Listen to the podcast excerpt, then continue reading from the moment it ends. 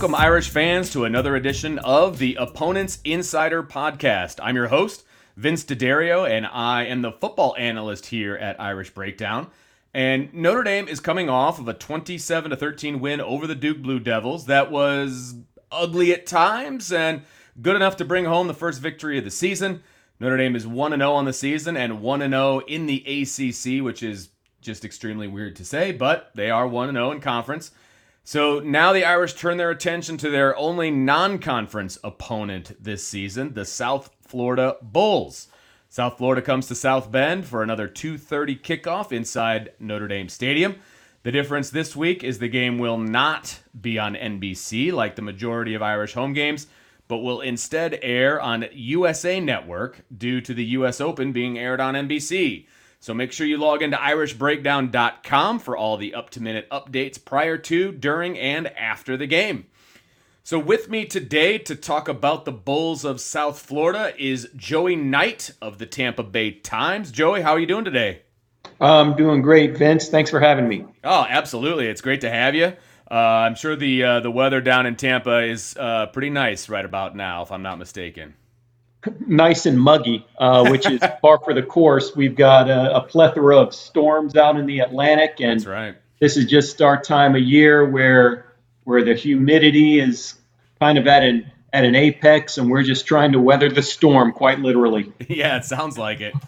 So let's talk a little South Florida football. I mean, new head coach and Jeff Scott, who comes over from Clemson new coaching staff, which obviously for Notre Dame fans includes Charlie Weis Jr. as the offensive coordinator. Just you know, tell us a little bit about the offseason with the new staff and uh, you know where you think this program is headed, just based on I've obviously only been one game, but you know the offseason and, and with this staff. I think this program's on an upward trajectory, Vince, but it's not going to be straight up vertical. It's going to be a gradual upward tra- trajectory.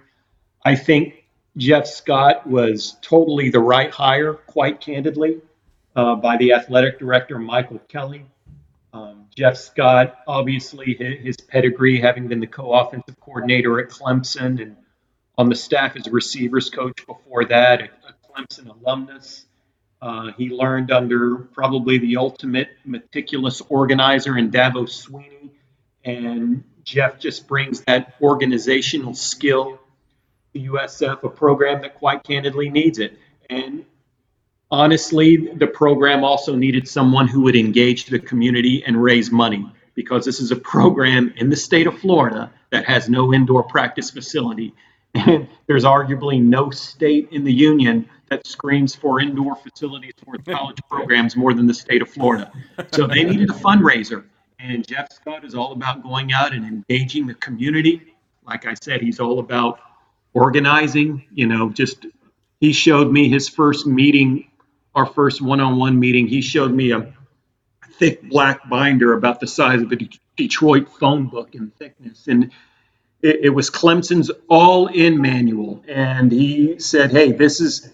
Has literally nothing to do with X's and O's. This is all about how we run our program, from the culture to what the hosts are, how how they're supposed to conduct themselves on you know, visits to off-season strength and conditioning schedules, just everything about how we run our program. So that gave me an idea of just how diligent an organizer Jeff Scott is. Uh, he, you know, as you mentioned and alluded to, he brought in a really, what I thought, considering it was the 11th hour, a really high quality staff, a veteran defensive coordinator, and Glenn Spencer, who's been all over the place and of course, Weis Jr., who's considered, for lack of a better term, kind of the child prodigy of college football. Sure. Um, you know, and just brought in Da'Quan Bowers, a former player for the Buccaneers and at Clemson, to be one of his line coaches. And Pat White, who was a great college player, brought him on staff. So he just assembled a really good staff. He salvaged the recruiting class at the 11th. The only downside is it's going to take time.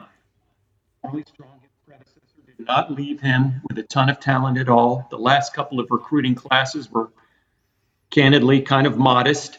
So this is not going to be an overnight rebuild. This is something that's going to require some time, and they have to get this football exclusive facility and then indoor practice facility built. That takes dollars and that takes fundraising. Jeff Scott is the guy who can do that, who can lead them, you know, to, to where they have these facilities on campus, to where they have solid recruiting classes, to where they're competing for conference titles consistently. But it's going to take time, and right now they're in the infant stage, and then it even that infant stage was delayed by you know the, the most bizarre summer in hmm. college football modern era, with everything being shut down due due to COVID. So he's he's gotten you know this has been a really rough nine months and it could get a little rougher this fall just because they, they didn't have a spring and they had a disrupted summer. But I really believe Jeff Scott is the guy to, to lead this program going forward. I think it was a home run hire. So, you know, spe- speaking of the 11th hour, uh, this game was scheduled rather recently just based on, you know, everything that's going on in the offseason. And so you've got a home and away series with Notre Dame. Um, how has the fan base reacted to that? Are they excited about the fact that they get to come to South Bend and that, well, I guess the fans really don't, but mm-hmm. that Notre Dame will be making a return trip down to Raymond James Stadium here in the near future? Oh, I think they're gleeful. And this is kind of the MO for, for Michael Kelly, the athletic director. He has, since he has arrived, he is scheduled very aggressively in the non conference. Now, Power Five programs or Group of Five programs that are considered kind of the on the higher end of that Group of Five ladder. They have different philosophies about their non-conference scheduling. USF has been very aggressive. They think it can only benefit their program to schedule the likes of Alabama and Florida and Miami, uh, all of whom USF is going to be playing in upcoming years. So this is just another another notch in the belt, if you will. Uh, kind of a coup for Michael Kelly being able, he and Jeff Scott being able to get a, a two for one with Notre Dame in the 11th hour. I, I guess the only downside, uh, only thing that bummed USF fans a little bit is they get no cash guarantee for going up there this Saturday. Um, but the, on you know on the flip side, they've got Notre Dame coming to, to Tampa, which will virtually be guaranteed to sell out at Raymond James Stadium, an NFL stadium which holds over 65,000 people. So that will be a that will be a windfall for USF whenever that game is. But, but you know, to answer your original question, the fan base I don't think could be more excited to get another. All right, Joey. So South Florida, uh, you know, they opened the season with a 27-6 win over the Citadel. I watched a little bit of that game and it appeared to be fairly close throughout. Uh, it looked like uh, you know South Florida pulled away at the end. We know the the offense was missing some of their offensive linemen, um, and I, I, think there was some other players missing as well. But uh, did this one kind of play out how you expected, or uh, were there some surprises along the way? No, it played out about how I expected. You know, I, I just USF had a lot of kinks to work out, like any team does in an opening game but I kind of figured their athleticism and their speed would prevail.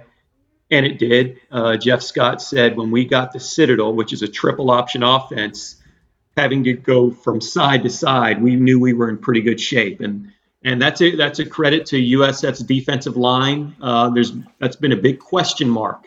Um, some depth questions and just experience questions on that defensive front, but they contain the Citadel dive play, which is a, the cornerstone of the triple option, very effectively started making the Bulldogs go side to side, and at that point, you know, USF had the had the game pretty well in hand. Uh, one thing that did surprise USF fans: no turnovers by USF and only five penalties. Penalties has been a um, a huge issue with USF in recent years, and for them to come away on opening night with only five penalties for 50 yards, that's that was a very uplifting statistic for Bulls fans. Um, you know, otherwise, n- not a lot of surprises. USF has some some small, shifty, uh, undersized, or undersized may not be the, the right word, just smaller backs who can get out in space and do some things. And all those guys had a hand in, you know, USF accumulating more than 300 rushing yards. They took a couple of shots downfield, but not a lot. I think part of that was just a wet night it, it had rained. Uh, it rained during the game. They had a wet field, and I think Charlie Weis Jr. just wanted didn't want to brandish his whole playbook for the Citadel. So they only had uh, about their two top quarterbacks. You know, they had a three-player quarterback derby in the in the preseason. They two of them were available. Those guys combined for about 92 passing yards. So we, you know, we may see a little bit more of the passing game brandished against Notre Dame, but no, this this game went pretty much according to script. It was a feel good night for Jeff Scott opening night. That's what they needed, what the program needed coming off a four and eight season. So I think everybody emerged pretty happy. Excellent. So let, us kind of dive into the offense here a little bit. You mentioned it. There was a quarterback battle in the offseason. Uh, two guys took snaps. Was it Jordan McCloud and Noah Johnson took snaps on Saturday? Right. Um, it appeared, just looking at the stats, it appeared one maybe a bit more of a thrower and the other one might be a little bit more of a runner. Is that true? Or, uh, and do you think this is going to continue? Do you think they're going to continue with two quarterbacks moving forward? Uh, both of those guys are their best dual threats. Jordan McCloud, who started uh, you know 10 games last season. Noah Johnson, who's a local kid from the Bay Area, but he, he was a grad transfer from Alcorn State put up staggering numbers in 2018 at Alcorn State, was that conference's player of the year. Last year got hurt early in the season and didn't play anymore. Those two guys are dual threats. They can both throw. Um, they, they both improved as throwers. Um, just from the, the minimal clips that we've seen from practice, it looks like, you know, they, they both put a little more velocity on the ball. They're capable throwers from everything we've heard, the best thrower of, the, of this threesome is Cade Fortin, a transfer from North Carolina, who was listed as quote unquote unavailable. He was one of 12 unavailable players for Saturday. Uh, we're not sure if we'll see him for Notre Dame. We're not sure what his status is, but Jeff Scott has said he will be in the mix whenever he's available again. Probably not as mobile as McCloud and Johnson, but everything we've heard about his arm just throws a, a really nice, crisp ball. So it'll be interesting to see how USF's offense looks when Cade Fortin gets a few snaps. But um, again, I think we'll see McCloud and Johnson, both of them Saturday in South Bend. You know, they can both do a lot of things when their pocket breaks down. They can be dangerous as, as runners. Um, but again, this past weekend, they were playing on a wet field. They were having success with the ground game. I'm not sure Weis Jr. wanted to show a, a whole lot about his, you know, what they can do downfield. So I, I think, you know, if their line can protect them, and that's a huge if, I, I think we'll see, you know, them trying to do some more things with their arm and more things downfield this weekend. Well, you mentioned it. They ran for over 300 yards. So let's talk a little bit about that run game. Um, it, it, looks like the, the leading run man was, was Kelley Joiner, eight carries for 87 yards. Is, is he the number one back, or is it um, is it a little bit more running back by committee? I think starting out it could be a little bit by committee, and, and who knows, it could be that way all the way all the way through. They don't have like a a 225 pound bell cow guy that they can just hand the ball to and run power behind a, a big physical offensive line. So I think we're going to see Kelley Joiner, a sophomore, a really fast kid. Johnny Ford, five foot five, a, spark plug, a really fast kid who played mostly slot receiver last year when he was when he was eligible. A guy they can get the ball to out in space. And another similar player, Darian Felix, who's a transfer from Oregon. Uh, he's a, he's another guy in the same old shifty, fast, not mm-hmm. terribly big, a guy, you know, very capable of running a jet sweep or getting the ball on a swing pass and doing stuff in space. So those are kind of three of the same type of backs that they have. And I, I think you could see these guys going by committee all year, just simply because they don't have that Marlon Mack type guy that they had a few years back. So we know that the ground game can be successful. It was a rainy day on Saturday, so the pass game didn't really get fired up, but who should Notre Dame be looking out for as far as pass catchers are concerned for the Bulls? The most experienced guys, Randall St. Felix. This is his third or fourth year in the program. He's a junior. Uh, just for, for whatever reason, they tried to run a pro style, sophisticated passing game with their coordinator last year, Kerwin Bell, and it just really never panned out. They just, it never clicked. And I think that that hurt the receivers the fact that the offensive line was very porous in 2019, just the quarterbacks were harassed consistently. So it just didn't afford a lot of downfield shots. And quite frankly, Charlie Strong challenged his receivers last year, and for for whatever reason, it just again it just never clicked in the passing game. So Randall St. Felix is a guy who is capable, who really kind of came into 2020 like all the receivers with a chip on his shoulder, saying, "Hey, you know, we we can we are capable." So he, he's a guy that Notre Dame should watch for. Uh, he had four catches, just four short catches Saturday. They brought in a, a tight end from Northern Illinois, a transfer, Mitchell Brinkman. Uh, looks has the same first name, same jersey number, same hairstyle, same body frame as their previous tight end, Mitchell Wilcox, who's now on the Cincinnati Bengals practice squad. Uh, they've got a tall, rangy guy, Devontre Dukes, who's about six foot five, a Bay Area kid who ne- really just had an underwhelming career at this point. Even pondered a transfer in the offseason. Jeff Scott encouraged him to stay. Uh, he had a couple of catches in the season opener, including a touchdown. He's a guy that could be reborn. And, and another guy that Notre Dame fans should watch out for is Bryce Miller, their slot receiver. He, he's a local kid from Pinellas County, just across the bay.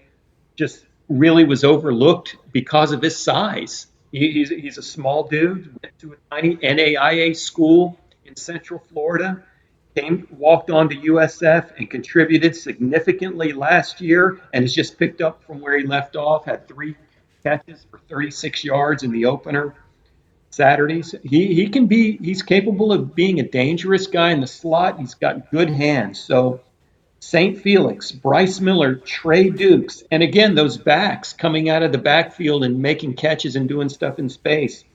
They're they're, they're you know that's a potent, potent option for USF going into this game. Yeah, it sounds like uh, Charlie Weis Jr. has some options there offensively, at least at least some uh, some pieces to the puzzle to work with. Um, you had mentioned the offensive line and how depth was a bit of an issue uh, last year, and I believe three offensive linemen were out uh, in game one. They were, I assume, they were what three of the twelve that were quote unquote unavailable. Right. Um, so number one, I, I, know it's early in the week, but do you think those unavailable guys are going to be back? And then number two, if they're not back, what does the depth on that offensive line look like? Jeff Scott has given no indication if those three linemen, who happen to be the most experienced linemen in the program, are going to be back. You know, again, the school only say they're unavailable, but in the COVID 19 climate, I think you can reasonably deduce why they're absent. Um, USF is testing its players three days a week. We don't know, you know, we have no idea if their absence is actually related to COVID. You know, it's just something that you can reasonably deduce. Um, and Jeff Scott has given no indication if those guys will be available. Yeah, depth is a concern. Um, the guys who stepped in for them, they had four freshmen, I believe, uh, starting against the Citadel. They played admirably. USF ran for for 300 yards. Yeah, right. But again, but again, that was against a you know an FCS opponent. And this weekend, if those guys aren't available, or even if those guys are available, they're going to be facing probably the best and deepest defensive line they're going to face all year. Jeff Scott even said it himself earlier today at his press conference. By his count, Notre Dame rotated 11 defensive linemen against Duke. Yep. So when you can throw fresh bodies in there against, uh, you know, an offensive line that may be missing three guys, uh, may very well be starting a lot of young guys up there. That just, you know, that that's a frightening mismatch, and I, I really believe that's going to be, you know, the deciding factor in the game, you know, the point of attack, the line of scrimmage on both sides of the ball for USF. I believe it's clearly going to be decided there. Well, let, us jump to that the other side of the ball for USF then. Um, with the defensive line, uh, you know, talk a little bit about the. I think there was a, a, one or two guys there that were unavailable last week as well. So, what's the depth and the the talent like on the defensive line for the Bulls? You know that that was a big concern of coordinator Glenn Spencer in the um, in the offseason, and they had at least one guy who was unavailable. Again, we don't know his status, but you know, even when they have their full complement of players, this was an area where there were some question marks. You know, a couple of years ago, this this defensive line was stacked. Deadrin Senat, who's now with the Atlanta Falcons, Bruce Hector, who played with the Eagles and now is on the Carolina Panthers practice squad, Mike Love, who's was on the Bills roster last year. Just really, arguably the best defensive front this program's ever had. Well, they've had to rebuild it, and they've never really approached the level that they had in 2016 and 17. And right now, they've got a couple of guys who've played a lot, a, a couple of guys who are very promising who haven't played a lot. Um, and just you know, it's a, it's a numbers issue. On top of that, how many bodies can they can they rotate in? Just, just you know, from from my cursory counting of you know just the participation sheet from Saturday's game against the Citadel, it didn't look like they rotated more than more than four or five guys on that defensive front. And against a veteran offensive line like Notre Dame, again, that's that that's a frightening mismatch if you're a USF fan. But to their credit, again, they stopped a very effective dive play by a veteran triple option team that has had a lot of success with that offense. So that's something to build off of. But again, this is gonna this is gonna be a whole nother beast Saturday that they that they're faced with. Well, you, you talk about stopping the dive play and triple option, and I know you know linebackers are pretty important to that as well. Uh, talk right. a little bit about you know the second level of the defense and the, and the linebacking corps for South Florida. Yeah, they they they're solid there. Um, you know, solid for you know American Athletic Conference standards. I, I think kind of the uh, the cornerstones of that linebacker unit are two juniors, Antonio Grier and Dwayne Boyles. They, like a lot of other guys, were, were thrust into playing roles as youngsters. And, um, you know, they were probably a little too undersized, a little too inexperienced for the role they were thrown into. But now they're juniors. They look the part. They look like bona fide Division One linebackers. Antonio Grier had 10 tackles and a and a sack and, and a forced fumble all in the first half uh, Saturday against the Citadel. Dwayne Boyles didn't quite put up similar numbers, but but again, he's kind of the anchor. You know, they like to run typically, they, considering how Notre Dame like probably run a lot of power. But again, you know, typically USF will employ three linebackers and you know Grier and Boyles, Grier in the middle, Boyles on the weak side they're a little inexperienced on, on the other on the far side, but uh, Boyles and Grier are the two guys I think Notre Dame fans should watch for. I expect those guys to get a lot of tackles, you know, against the Irish. Well, one of the things that uh, you know Notre Dame fans are a little skeptical, a little worried about is the wide receiving corps for for Notre Dame, and and frankly, the the Duke secondary gave him some fits um, uh, this past Saturday. So should uh, who should Notre Dame be looking out for, or Notre Dame fans, I should say, look, be looking out for in the South Florida secondary? The most experienced guys, two senior cornerbacks, and this is probably the strength of the team right now. AJ Sails and Mike Hampton. Both of these guys will get a look in the NFL. I don't know if they'll get drafted, but they will. They're certainly good enough to to get a look. They're they're capable of being lockdown corners. Um, so, you know, I, I think that'll be an interesting matchup. I don't know, you know, I don't know exactly what kind of scheme. Again, in this 30 float, I think we could see a lot of movement on the back end just in an effort to confuse Notre Dame by the coordinator, Glenn Spencer. But two guys who will play and play every snap and will have pivotal roles, and whatever that 30 float looks like will be these two corners, Sails and Hampton. Um, as the safeties, you've got Bentley Sanders and uh, Nick Roberts, they're both juniors. They've played a lot of football. They're very capable. And the guy they call the star, which is kind of a nickel, but a guy who go, goes up and run stoppages. You know, he's a guy who can just explode from that back end and go up and run stoppage. Is a guy named Vincent Davis. He's only 180 pounds, but he's arguably, you know, one of the hardest hitters on that defense. They call him Smoke. He's just a very active guy. Seems the ideal kind of kind of nickelback for a secondary that likes to be disruptive and likes to do a lot of movement. So Vincent Smoke Davis is another guy that I think uh, you'll hear his name a lot Saturday as they as they try to disrupt uh, Notre Dame's passing game. But again, you know, it's all going to be Vincent. It's all going to come down to the line of scrimmage. And if they can, if Notre Dame has success running power and just blowing blowing USF off the line of scrimmage with Kyren Williams. I think we could see a lot of that all day, just controlling the ball, you know, doing some screen passes, you know, with the screens that I know Notre Dame is very fond of. I wouldn't be surprised to see some seven, eight, nine, ten play drives eating up a lot of the clock and just wearing down Notre Dame. I mean, whatever works. Oh, absolutely, and uh, you know, clock management and and eating up the clock is is a nice recipe for success for anybody. There's no doubt about that. Um, is, is, there anybody on the special teams, a return man, you know, a, a kicker uh, that Notre Dame fans should be looking out for? Uh, USF has one of those Australian punters. And okay. how formidable Australian punters can be. His name's Trent Schneider. He's been in the program a couple of years now. He's uh, he's on the, the Ray Guy Award watch list. He's as effective as they come, as good a punter as, as anyone around. Um, where they're where they're struggling is at place kicker. They have not had an effective place kicker since 2017. They brought in Jared Sackett, uh, transfer from Arkansas, and Jared Sackett uh, played at UTSA a couple of years ago, transferred to Arkansas and didn't play last year, and now is at USF. He made the Groza Award watch list. However, he got beat out by a walk-on, Spencer oh. Schrader, a local kid, uh, in preseason camp. And Spencer Schrader got the first opportunity Saturday night and had a kick blocked. It was a high snap. It wasn't his fault, but had a 43-yard field goal attempt that just missed badly.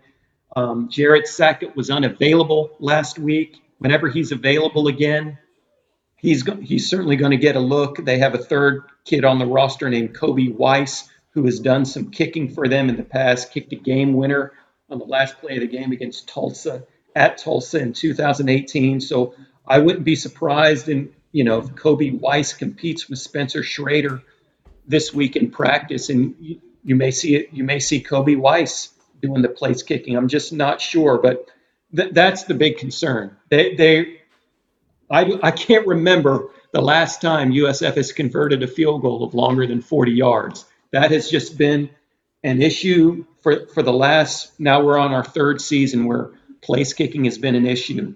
Um, Jared Sackett may be the answer whenever, you know, he's cleared and made available again. But right now, that, that's an Achilles heel. All right, that is awesome. Uh, why don't you give me uh, a few keys to what you would consider a successful day up here uh, in South Bend on Saturday for the Bulls?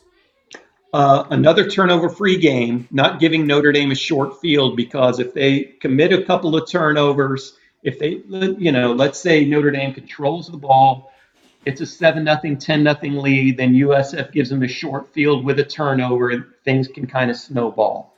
So USF badly needs another turnover-free game.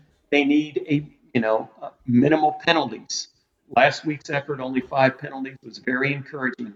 If they can come up and play a clean game, you know they have a chance to make this competitive. Go into halftime with it competitive, and you know we you know what college football is all about. We've seen it, you know, in these opening weeks. Anything can happen. Oh yeah. But you know, if if um, they go up there, commit a couple t- early turnovers, like I said, give Notre Dame a short field, play sloppy. This could snowball in a big hurry. Jeff Scott, I think, said it best. He said, you know, we don't have to go up in South Bend and play perfectly, but we have to play very, very well. And, you know, for any chance, USF is going to have to play very clean and very, very well. Joey, that's great stuff. I really appreciate uh, you joining me on the Opponent Insider podcast today. Why don't uh, you let everybody know like your Twitter handle where they can find your work over at the Tampa Bay Times? Yes, my, my handle is TV Times underscore Bulls, and our website is tampabay.com. That's easy to remember. It's a yeah. Tampa Bay Times. It's Florida's largest newspaper. We've won a ton of Pulitzer prizes. I don't mind telling you. Um, so yeah, all my content can be found on tampabay.com. That's awesome. Again, that's Joey Knight from the Tampa Bay Times. And uh, next up on Notre Dame's schedule is the first road game against Wake Forest. So we will preview the Demon Deacons next Wednesday. So until then, thanks for joining me on the Opponents Insider podcast.